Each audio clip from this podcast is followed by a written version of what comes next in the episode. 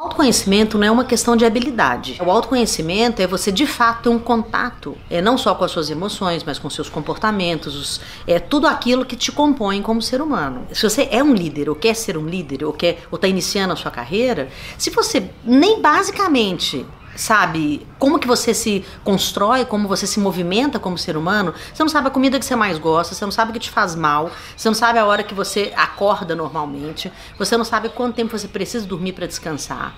Se você não sabe o básico do funcionamento do seu corpo, como que você vai falar para alguém fazer alguma coisa? É quase que você discutir com outra raça, né? Quando você não se conhece, você quer falar alguma coisa, você vai falar uma língua que ninguém está entendendo. Aparentemente as pessoas estão te entendendo. E aí você começa a perceber que você não tem ninguém que tenha realmente uma conexão com as suas ideias, que não tem uma conexão com aquilo que você pretende fazer, ou que você não consegue subir na sua carreira, a não sei pelas habilidades fixas que você tem, né? E você fica ali, ali e não cresce nunca. Quando você começa a perceber isso, você não cresce nunca, pode saber que o que está faltando é você se autoconhecer. Até para saber se é lá que você quer ficar, se essa posição que você quer alcançar, você não tem como descobrir isso é só porque você fez um MBA em qualquer coisa, marketing digital ou economia. Isso não vai fazer com que você descubra que é aquilo que você quer. Aquilo que você quer é baseado naquilo que você é. Se você não sabe quem você é, fica muito difícil.